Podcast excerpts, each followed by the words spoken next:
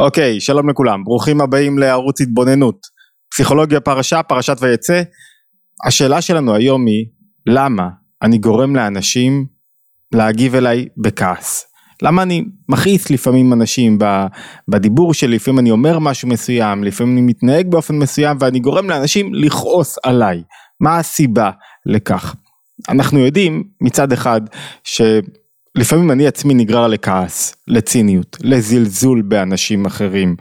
למה זה קורה לי? יש לכך כמה וכמה סיבות, הרבה פעמים אני בעצמי לא מונח ויש לי מאבקי נפש, אני לא נמצא במקום הנכון, אני נאבק עם עצמי ואז כל טריגר קטן מוציא, אצלי את הכעס. לפעמים אני בכלל נכנס ל mindset כזה של זלזול באנשים אחרים, אני לא רואה את האיכויות שלהם, אני מגן על עצמי, הרי מאיפה נובע הזלזול והציניות? אני מגן על עצמי על ידי זה שאני מוריד אחרים. אה, מה הוא כבר עשה, מה הוא שווה, נו במה תתקדם. אני זאת אומרת מחפש את המגרועות ואת החוסר איכויות של אנשים אחרים כדי לעלות, לשפר את המעמד שלי, כדי לשים את עצמי יותר במרכז. אה, כולם לא טובים, אז אני טוב. כולם מלא אינטרסים, אז אני פחות. אני לא באמת רואה את הדבשת שלי עצמי. ועל ידי זה שאני ציני, מזלזל, דוחה אנשים אחרים, אני כאילו נותן לעצמי יותר מקום, יותר מעמד, יותר חשיבות, אני מעריך יותר את עצמי, אני בעצם כאילו מגן על עצמי, ציניות היא צינה, היא הגנה, אבל היא לא באמת הגנה, כי אתה לא באמת מגן על עצמך, אתה רק מגביר את הישות שלך. ועין טובה היא תמיד עם מרכיב כל כך חשוב בנפש, ומרכיב כל כך חשוב בשמחת הלב. קשה להיות שמח בלי שיש לי עין טובה, בלי שאני לומד, לא להיות ציני, לא לזלזל, לא לכעוס. ועין טובה זה לא דבר טבעי. זאת אומרת, עין טובה דורשת ממני להתגבר על זה מרגיז אותי, זה לא בא לי טוב בעין, זה מרחיק אותי, זה... כשיש יותר מדי כאלה אנשים שמרגיזים אותך, כנראה שאתה לא במקום טוב. עין טובה תמיד דורשת ממני מאמץ לא טבעי, והמאמץ הזה כולל בתוכו התגברות במקום לראות בזולת את האינטרסים שלו, ושהכל אצלו אינטרסים, והוא כל הזמן טועה בבחירות שלו והכל לא טוב אצלו, לחפש במודע את השיקולים החיוביים שלו. את האיכויות שלו, את, את, ה, את האופן שבו הוא בוחר נכון ומקבל נכון החלטות גם אם אני לא מסכים איתו, ולראות את המעלות שלו, ויותר מזה, להתפלל עליו, להתפלל על ההצלחה שלו ועל הצלחת הדרך שלו. זאת אומרת, עין טובה זה עבודה אקטיבית שכל אחד מאיתנו צריך לעשות. עכשיו אנחנו בתוך סיטואציה של למשל אה, החלטה לגבי עניין השבויים והחטופים, החלטה לא פשוטה בכלל, בשום דרך או צורה, לכל אחד מהצדדים יש טיעונים טובים, אבל אתה לא יכול לפסול את הצד האחר, להגיד לא הכל מכרו אותי ואת עמי וכל מיני תזות כאלה קונספירטיביות שמוחקות את כל מערכת השיקולים ואת היכולות של הצד האחר, זו לא עין טובה. זה לא לראות את, ה, את, ה, את מערך השיקולים של הצד האחר. נכון, אתה חושב אחרת, תגיע להנהגה, תהיה ראש ממשלה, תלך לצבא, תהיה, תהיה רמטכ"ל, תהיה אלוף פיקוד, תקבל החלטות אחרת, ת, תתאמץ. זאת אומרת, יש בעין טובה משהו שדורש ממני מאמץ אקטיבי לשנות את המקום הביקורתי והשיפוטי שלי, המקום הכועס שלי. אבל לא זו השאלה שלנו היום, נושא נחמד, גלשנו אליו קצת, לא זו השאלה שלי לנו היום. השאלה שלנו היום היא, מה בי גורם לאנשים אחרים לכעוס עליי? מה מושך? כעס, איזה מילים לפעמים אני אומר, וכדי לענות על השאלה הזאת אנחנו צוללים אה, לפרשת ויצא אמרנו, יש איזה משפט מאוד מעניין, אני מזכיר לכם רגע את האירוע המרכזי שלנו. יעקב מתאהב ברחל, היא יפהפייה, והוא רוצה לקחת אותה לאישה, ואז לבן, אביה של רחל, משיא לו את לאה, והיה לנו שיעור, כמה שיעורים בעבר, על האופן שבו הוא מתאהב בלאה ובסוף מוצא את עצמו מתחתן עם, אה, מתאהב ברחל ומוצא את עצמו מתחתן עם לאה ואחרי שהוא עובד שבע שנים בעבור לאה ובעבור רחל, לאחר מכן הוא מתחתן עם שתיהן ואז מגיע מצב כזה שלאה יולדת לו ילדים ורחל לא יולדת ילדים ליעקב והיא מקנאה רחל באחותה, בלאה, שמביאה ילדים ליעקב, היא גם רוצה. ואז היא פונה אל יעקב, אל בעלה, שכל כך אוהב אותה, ושוב ושוב חוזרים בפרשה כמה הוא אוהב את רחל, וכמה היא יפה, וכמה הוא כל כך, הוא הרי היה מוכן בשבילה הכל. ואז היא אומרת אל יעקב, הבה לי בנים, תביא לי בנים, ועם אין, מתה אנוכי. אני רוצה ילדים. אם אין לי ילדים, משהו בתוכי מת. חכמים אומרים במסכת נדרים שארבעה, כל ארבעה חשובים כמת. אני, אין לו כסף, מי שאין לו כסף כנראה שלא מביא את ההשפעה שלו לעולם, מי שלא מביא את ההשפעה שלו לעולם חשוב כמת, מצורע, סומה, עיוור ומי שאין לו בנים, מי שאין לו ילדים. מה שמאפיין את כל המרכיבים הללו, את כל. מי שעיוור שלא רואה, למרות שאנחנו יודעים שעיוור נקרא בשפת הגמרא סגי נאור, מי שדווקא רואה משהו אחר, אלן קלר אמרה שדווקא העיוור רואה הרבה יותר טוב מה, מה, מהאדם שרואה, כי הוא רואה משהו פנימי יותר, הוא רואה אור הרבה יותר פנימי. כאן הכוונה היא לעיוור לא בהכרח בחיצוניות שהוא לא רואה. עיוור בפנימיות, הוא לא רואה מה עומד לפניו, הוא לא רואה הזדמנויות, הוא לא רואה, הוא לא רואה מה נדרש ממנו. כל אחד מה, מה, מהארבעה הללו מפספס משהו בחיים שלו, לא מוליד משהו חדש. מי שאין לו ילדים לא מוליד משהו. אומרת רחל, אם אין לי בנים, אני חשובה כמתה. זאת אומרת, אני לא יכול, וכתוצאה מכך, אבה לי בנים, תלד לי ילדים, ועם אין, מתה אנוכי. מה אומר ליעקב? ויחר אף יעקב, יעקב כועס עליה, כועס על רחל, ויחר אף יעקב ברחל, ויאמר, אומר לה, התחת אלוקים אנוכי? מה, אני מחליף את אלוקים בפירוש הפשוט והראשוני, נראה כמה פירושים, אשר מנע ממך פרי בטן, פרי בטן, מה זאת אומרת? מה את רוצה ממני בכלל? דמיינו לכם את הסיטואציה. אתה בא לאשתך, אשתך באה אליך, אומרת בוא, בוא נתפלל על משהו, בוא אני רוצה משהו מסוים, והוא את האישה שהוא הכי אוהב, אישה שהוא היה מוכן לעבוד עליה כל כך הרבה שנים, ועוד מי, בחיר האבות, יעקב, איך הוא בא אליה? כועס, אומר לה, מה את רוצה ממני? מה, אני במקום הקדוש ברוך הוא? לכי לקדוש ברוך הוא. מה, בגללי אין לך פרי בטן? השיח הזה מאוד מוזר, ו- ונראה מה מוזר בו, מוזר בו איך בקשה כזאת של רחל מוציאה כעס מיעקב, מה הפשר הכעס הזה? אנחנו יודעים שאין כמעט ביטויים חיוביים לכעס בארון הספרים היהודי. כמעט לא תמצאו ביטוי, כל הכועס כאילו נשמתו מתחלפת, וכל כך הרבה ביטויים קשים על כעס, וכל הכועס כאילו עובד עבודה זרה. דנו כמה וכמה פעמים בנושא הכעס לעומק, אדם קשה לו להינצל מכעס, אבל כעס זה אחד הביטויים הקשים ביותר שאדם מבטא לסביבה, כי הוא בעצם פוסל, הוא שולל את הקיום של מי שפנה אליו, הוא כאילו אומר לה, לא, מה את כועסת עליי בכלל, מה זה הכעס הזה, איך אפשר לבטא, איך אפשר, איך יעקב כועס, זו שאלה אחת. אנחנו לא רוצים לענות עליה במישרין, כי זו שאלה לא פשוטה, והיא לא המרכז שלנו היום, אנחנו רוצים לשאול מה בבקשה, בשיח של רחל, מעורר את יעקב לכעוס. וכדי להבין רגע למה אנחנו כועסים, לא כדי להאשים למה אני מעורר באנשים אחרים כעס, אלא להבין למה אנשים אחרים כועסים. אז בואו נתחיל. נקודה ראשונה, אומר דווקא אור החיים, למה יעקב כועס על רחל? מפי דבר שקיללה, שאמרה מתה אנוכי. ודברי צדיקים עושים רושם, זה לא סתם דיבור מהפה לחוץ. יעקב מתרתח, כי היא אומרת, אם אין לי בנים, מתה אנוכי. איך את אומרת כזה דבר? מה זאת אומרת? אם חסר לך משהו בחיים שלך, אז, אז אתה מת? אתה אישה שאני הכי אוהב בעולם.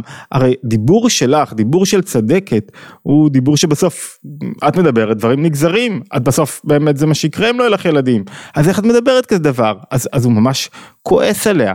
כאילו הוא כועס שהיא חס ושלום. לא תגרום אדם כל כך מאמין, בחיר, הנביא, בחיר האבות, הוא כועס עליה שהיא גוזרת על עצמה, מקללת כאילו את עצמה, מתה אנוכי. ואז ממשיך האור החיים ואומר, ודקדק לומר ברחל, כאילו כעס ויחרף ברחל, כאילו בשבילה הוא כעס, שהיא בכלל מעיזה לעלות כזאתי קללה, כזאתי קללה זאת אומרת סוג של נבואה, סוג של, שאמרה מתה אנוכי. ואז הוא אומר לה, הוא עוד כועס, עוד סיבה אחת, הסיבה הראשונה זה כשמישהו מדבר דבר מסוים והוא מדבר סתם, כאילו, זו הסיבה הראשונה שאנחנו יכולים לכעוס על מישהו. שום כעס לא מוצדק, אנחנו מנסים להבין מה גורם למישהו רגע לאבד שליטה ורוצה לרצות לשלול את המציאות של מישהו אחר. כאילו למה אתה מדבר כאלה דברים? אתה שומע פתאום את הילד שלך, את בן הזוג שלך מדבר דברים לא שייכים, למה את אומרת כאלה דברים? אל תגידי כאלה דברים, זה לא שייך בכלל, סיבה ראשונה. סיבה שנייה, ממשיך האור חיים ואומר, סליחה, לפי שאמרה, הבה לי בנים, זאת אומרת, היא לא אמרה ליעקב, בוא תתפלל על בנים, היא אומרת לו, הבה לי בנים, תביא לי בנים, ולא אמרה, התפלל עליי. כאילו היה שם משהו שהיה שם תביעה, לפעמים כשתובעים ממך, יעקב היה אמור להתגבר, זה עדיין לא מסביר לנו את, ה, את הפשר חרון אף של יעקב, אנחנו מבינים באדם פשוט, כשטובים ממנו, רגע, רגע, מה אתה רוצה ממני? מה אני, במקום אלוהים?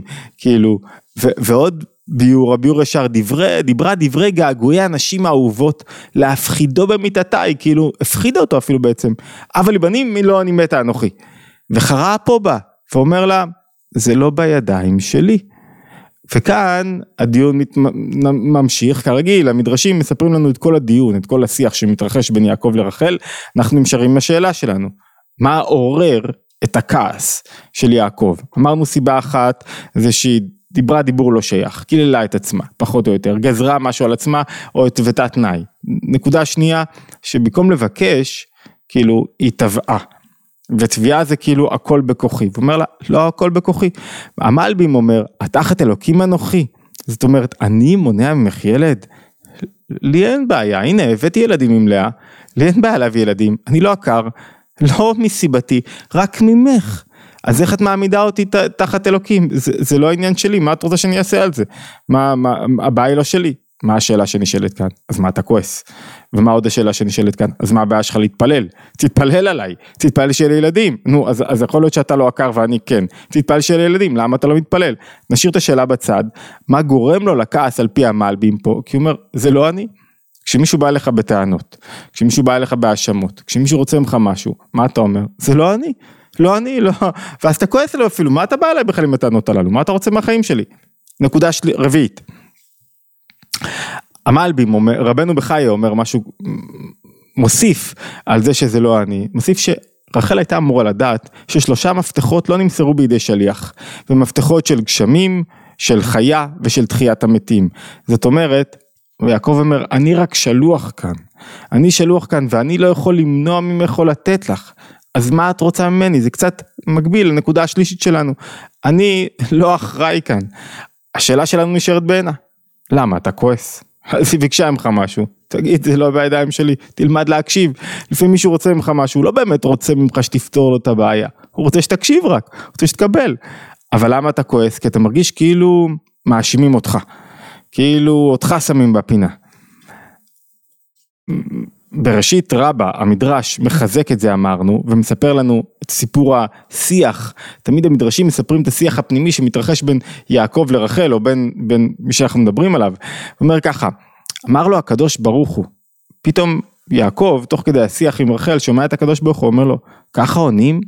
על מעיקות מי שנמצא עכשיו בהכה וצורה, מי שנמצא בקושי ומצוקה, ככה עונים לו? חייך, שבניך עתידים לעמוד לפני בנה. מה זאת אומרת? אני מזכיר לכם שבעוד כמה אה, אה, אירועים, מה שעומד לקרות זה שבעצם בני לאה עומדים לעמוד לפני יוסף, שהוא המשביר לכל הארץ, יעקב מסתלק נפטר מן העולם, ואז הם אומרים לו, איך זה עובד? הם אומרים לו, אומרים לו אנחנו עבדים והם מפחדים קצת מיוסף מהתגובה שלו ומה שהוא הולך לנהוג כשיעקב כבר לא בחיים. ואומר אליהם יוסף אל תיראו כי התחת אלוקים אנוכי. מה אני אותה תשובה ש, אותה תשובה שיעקב עונה לרחל בעצם בניה בנה של רחל יוסף עונה לבניו של יעקב. זאת אומרת התחת אלוקים אנוכי. אז גלגל הוא בעולם דברים משתנים, יום אחד אתה למטה, יום אחד אתה למעלה, צריך לדעת את זה. ואז המדרש מוסיף לנו, אומר ככה, התחת אלוקים אנוכי אשר מנע ממך פרי בטן, אז יעקב אומר לרחל, ממך הוא מנע את הילד, לא ממני. ואמרה לו, היא ממשיכה להאשים אותו, כך עשה אביך לאמך, כך לא חגר מותניו כנגדה, לא התפלל לא התפלל שיהיה לו גם ילד, יצחק לא התפלל שיהיה לו גם, כש, כשרבקה הייתה עקרה, מה זאת אומרת? אמר לה, אבי לא היו לו בנים, והוא לא ידע מי עקר, אבל אני, יש לי בנים. ואז מדריך, ממשיך המדרש ושואל, נו, אז מה? כאילו, מה זאת אומרת, אתה עכשיו בסדר ואתה לא מוכן להתפלל עבורי?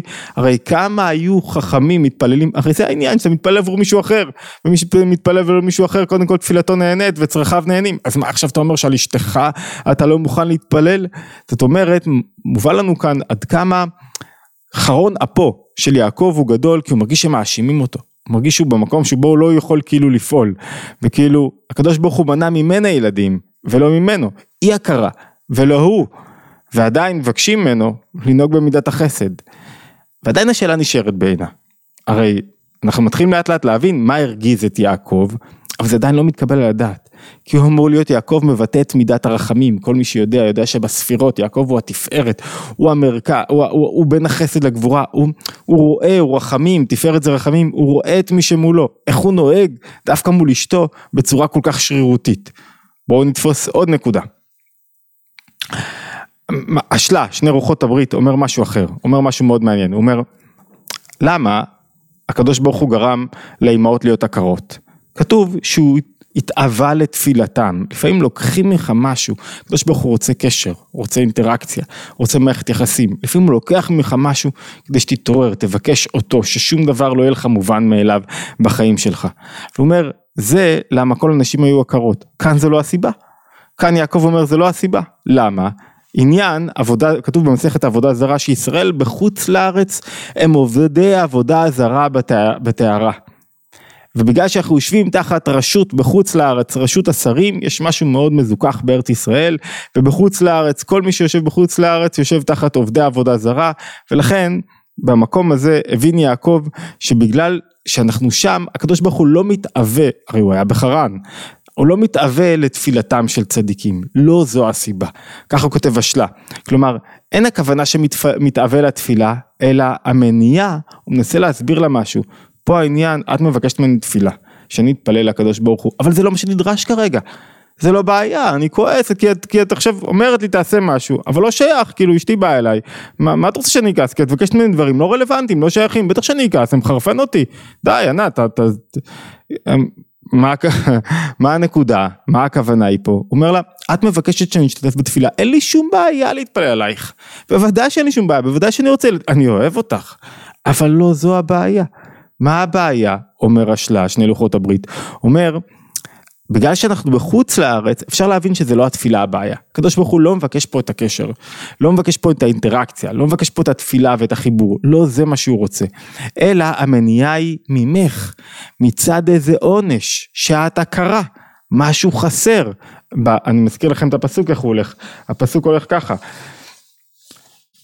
ויחר אף יעקב ברחל, ויאמר תחת אלוקים אנוכי, אשר מנע ממך, אני לא במקום אלוקים ממך הוא מנע, לי אין בעיה ובתפילה אין בעיה כרגע, אומר השלה. דאין לך לומר הוא שבעבור שמתאווה לתפילה. אני מזכיר, מקורות תמיד עולים לאתר התבוננות, מי שלא יודע, תמיד יכול למצוא בתחתית הסרטון ב, אה, את הלינק ל, אה, לכל המקורות, וכמובן, אם אני כבר עצרתי לרגע, מוזמנים להצטרף לערוץ התבוננות, לתכנים שאנחנו מעלים, להירשם כמנויים, להיכנס, ל, להצטרף לנו ללימוד השבועי, אנחנו מתחילים תכף סדרה שעוסקת ביסודות התניא וכולי וכולי, וכמובן לקבוצות הוואטסאפ כדי לקבל עדכונים. אוקיי, בוא נמשיך. השלה אומר לנו ככה, שאין לך לומר שהוא בעבור שמתאווה לתפילה, שזה נושך אלא למי שדר בארץ ישראל שהיא חלק השם. אבל אנחנו, אתה בחוץ לארץ, שהיא תחת ממשלות השרים, בוודאי לא מתאווה לתפילה. וזהו כמו שאמר, התחת אלוקים אנוכי, כלומר אין אנחנו יושבים תחת חלק השם שהיא ארץ ישראל. התחת אלוקים אנוכי אומר לה אה, אה, יעקב לרחל, אנחנו לא יושבים בארץ ישראל, אנחנו לא תחת שליטת אלוקים כרגע, אנחנו כאילו עובדי עבודה זרה, לכן אין עניין להתפלל, רק מה, צריך לעשות תיקון למה שאנחנו בו לא בסדר.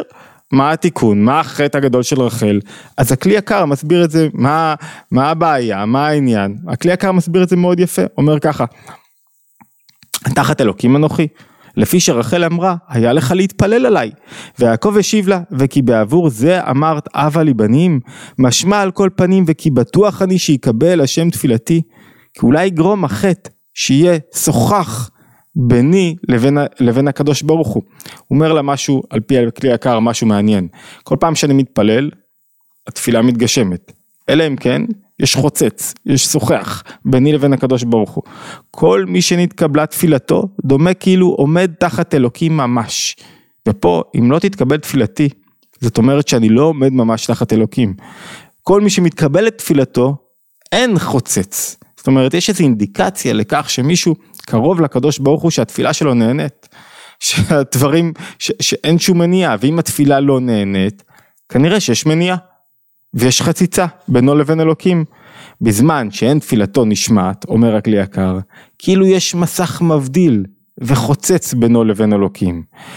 ולכן אמר אשר מנע ממך פרי באתן כי מאחר שממך מנע ממך ולא ממני אומר ליעקב אם כן ודאי יודע אני יודע יש השם שיש בך איזה עוון אשר גרם למנוע ממך פרי באתן יש איזה בעיה יש איזה חטא שאת צריכה לתקן אותו כדי שהדברים יקרו כדי שיהיה לך ילד. ואותו עוון ישוחח בלי ספק מעבור התפילה זאת אומרת גם אם אני אתפלל למה הוא כעס? כי ביקשה ממנו משהו שהוא לא רלוונטי כרגע. את צריכה לעשות משהו כדי שזה יקרה. אל תסירי את האחריות מעצמך, אל תשליכי את זה עליי. אמרנו שלפעמים אני כועס כשמישהו מסיר מעל עצמו אחריות. כשהוא כבר לא, כשהוא כבר לא רוצה לעשות את העבודה, הוא רוצה שמישהו אחר יעשה בשבילו את העבודה. אז מה הנקודה כאן? מיד נתנה רחל הליבה. אמרה לו, דווקא הכעס, היה פה משהו שיישב אותה, אמר לה, וואו, אתה צודק, אין פה את עניין התפילה. זה לא הבעיה כפי שאמר השלה, יש פה עניין של איזה חטא שאני צריכה לתקן, איזה בעיה, עניין, עניין לא שייך במידות שלי שאני צריכה לתקן. מיד נתנה רחל לליבה לפשפש במעשיה, לפעמים אתה אומר למישהו אחי, מה אתה רוצה ממני? לך תעבוד, לך תעשה את מה שאתה צריך לעשות, מה תעשור לך התפילה, מה אתה מבקש תפילות כשאתה יש לך מה לתקן, תפילה עובדת כשאין מה לתקן, כשהדברים לכאורה, לפי הפירוש הזה, אבל אם יש לך מה לתקן, אז תתקן קודם את מה שצריך, תכשיר את עצמך, תזכך את עצמך כדי שהתפילה תישמע. מיד נתנה רחל לליבה לפשפש במעשיה. איזה עוון גרם לה ולא מצא. חיפשה חיפשה חיפה, ואז קלטה, מה כתוב? כי מידת תקינה שהייתה בה. מה זאת אומרת את מקנאת באחותך שנאמר ותקנא רחל באחותה? וחשבה שהחטא הזה גרם לה שלא יהי לה תפילת יעקב בגלל זה לא יהי לה תפילה על כן נתנה אל ליבה לשוב בתשובה לעטות אל קצה האחרון בדבר שחטא בו. והיא שמתחילה נתקנה אפילו באחותה ואחר כך לא נתקנה אפילו בשפחתה. למה? מה המשך הסיפור? שהיא נותנת את שפחתה ל- ליעקב. אז עכשיו היא נותנת שפחתה שיוליד ילדים ואז זה פותח כאילו משהו. מה נפתח? מה השתחרר לא קינה, בהתחלה קינה בלאה, עכשיו היא לא מקנאה אפילו בשפחה שלה. ובגלל שהתגברה על מידת הקינה, בזכות זה שאכניס צרתי לביתי, אבנה גם אנוכי ממנה. ככה מסביר הכלי יקר. זאת אומרת, הוא אומר, אם אנחנו חוזרים לשאלה, אני מכעיס מישהו כשאני מבקש ממנו משהו לא רלוונטי, ואני חוסך מעצמי את העבודה. ואם אני עושה בעצמי את העבודה, אז אפשר לעזור לי. כאילו, אם אני מזק... מסכם את הנקודה הזאת, איזה כיף זה לעזור למישהו שרוצה לעזור לעצמו. איזה באס זה לעזור למישהו שרוצה רק, רק להישען על עצמך. זה כמו מורה שעונה על שאלה בכיתה. אם השאלה היא גורמת ל, ל, לתלמיד לחשוב, להתפתח, שאלה שהוא באמת מתעניין בה, כיף לענות, אבל אם הוא רוצה, בוא בוא תפתור לי את התרגיל. כאילו התלמיד רוצה לזרוק מעליו את האתגר, את השאלה, ממש לא כיף לענות לו. עוד נקודה אחת או שתיים אחרונות ונוכל להתחיל לסכם לנו את הנקודה. אחת הנקודה הכי חזקות שיש, אמרנו למה, למה באמת הוא לא התפלל, לא התפלל, אמרנו שיכול להיות שהוא לא התפלל על פי הכלי יקר בעבור אשתו, כי כנראה יש משהו שהיא הייתה צריכה לעשות. החסידות מבקשת פה רגע לשרטט משהו אחר. אני רוצה לקחת אה, שני הסברים, אחד של קדושת לוי, רב לוי יצחק מברדיצ'ה, ואחד של הבאר מים חיים. קדושת לוי הולך דווקא לפסוק, אני מחזיר אתכם, מריץ אתכם קדימה לבראשית נ', כשיוסף עומד מול אחיו ואומר להם, אל תיראו כי תחת אלוקים אנוכי, אל תיראו כי אני, כי מה, אני במקום הקדוש ברוך הוא, והוא אומר, מה זאת אומרת אל תיראו? מה, מה הכוונה אל תיראו? הוא מנסה להרגיע אותם, הוא אומר, יש שני מצבים של אדם שבהם הוא חי. מצב אחד שבו הוא מדבק מידותיו בקדוש ברוך הוא, כלומר, הוא עובד על המידות שלו, לומד להתגבר על הכעס שלו, לומד להתאים את עצמו למידות הבורא, וכשהוא מתאים את עצמו למידות הבורא, הוא מפקיע את עצמו בעצם משליטת השם אלוקים הוא גם שם הטבע, הוא שם ההסתר וההיעלם, לעומת שם הוויה, הוויה, שם י', ה' וו' ה', שהוא השם שלמעלה מההסתר של המציאות. אז הוא אומר, כל עוד שאני מדבק מידותיי במידות הקדוש ברוך הוא, אז אני בדרגה, אני מחובר לדרגה שהיא למעלה מדרגת הטבע. בגלל שאני בדרגה מתחת, מלמעלה מדרגת הטבע, במצב הזה, אין סיכוי שאני אכעס עליכם. מה זאת אומרת? על מה שעשיתם לי? על, על, על, על זה שזרקתם אותי לבור. אני לא אכעס, אני לא יכול לכעוס, כי אני מדובק במידותיו של הקדוש ברוך הוא. ככה הוא אומר, והנה אם האדם דבוק בכל המידות לבורא יתברך. אז הוא אינו תחת אלוקים, אדרבה, הוא דבוק בהשם. ואם חס ושלום אינו מדבק עצמו בעמידות כנ"ל, אז הוא תחת אלוקים. זאת אומרת, במידה מסוימת, יעקב אומר לרחל, אומר לה, התחת אלוקים אנוכי? יכול להיות, ואפשר לפרש את זה בכמה מובנים, על פי הפיור של, של אה, אה, קדושת לוי. עכשיו, אם אני לא נדבק במידות הבורא, אני כועס. כל פעם שאני עסוק בעצמי, שאני באים אליי בטענות, אני לא עשיתי מספיק טוב, אני לא הייתי מספיק טוב, אז אני בא בטענות, אני כועס. כשאני נדבק במידות הבורא, אני לא יכול לכעוס, אני לא יכול לתת מה שלא מצפים ממני, מה שאני לא יכול לתת. סליחה.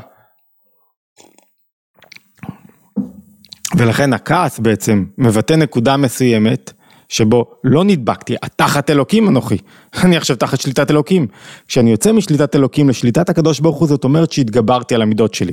זה מזכיר לנו את הטיעון הקודם, קצת כשמישהו מתקן את עצמו אז התפילה שלו נשמעת.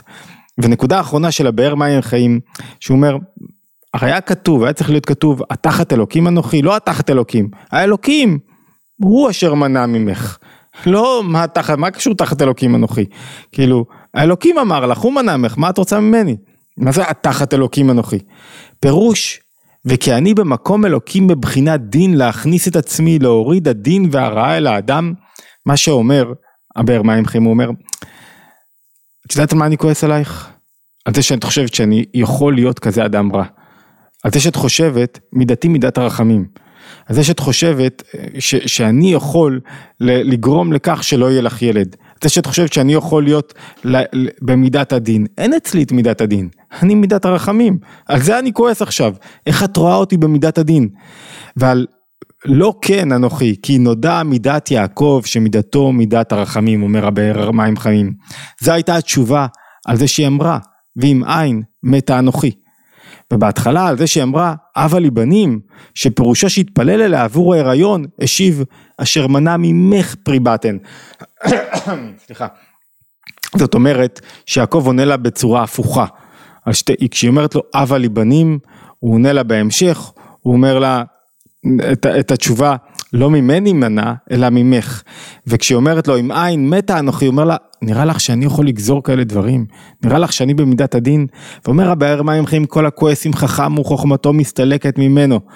ועל כן גם כאן, כיוון שויחר אפו של יעקב, בא קצת לכלל כעס. והשיב שלא כדרך החוכמה. זאת אומרת, ראינו כמה היבטים, שאני חושב שהגבוה בהם, שמעורר בנו את ה... את ה ש, שיש בו איזה נקודה אפילו מעט חיובית במידת הכעס. אמרנו, אנשים לפעמים כשהם תובעים ממך משהו שאתה לא מסוגל לו, כשהם מאשימים אותך שאתה במקום הלא נכון, כשהם מצפים ממך משהו שאתה לא חושב שאתה יכול, כשהם לא מתפקדים, כשמטילים את כל האחריות עליך והם בעצמם לא מתפקדים, זה מעורר בך תחושה שאתה מאבד שליטה. ולפעמים, הדרגה הגבוהה יותר, שאתה כועס על מישהו, לא בגלל שאתה באמת כועס, כי אתה רוצה לעורר אותו. אתה רוצה לגרום לו להשתנות, אתה רוצה לגרום לו רגע להסתכל על המציאות ולעשות איזה פעולה. והייתה פעולה כאן, פעולה של הבאת בילה, הבאת השפחה, צרתה במקומה, ולכן גברה על קינה, אתה מעורר אותו לייצר תנועה של שינוי בתוך חייו. אז אמרנו כעס, לא שאלנו למה אנחנו כועסים, אנחנו כועסים. אנשים כועסים, זה אחת העבודות הכי גדולות שיש לנו בחיים להתגבר על הכעס.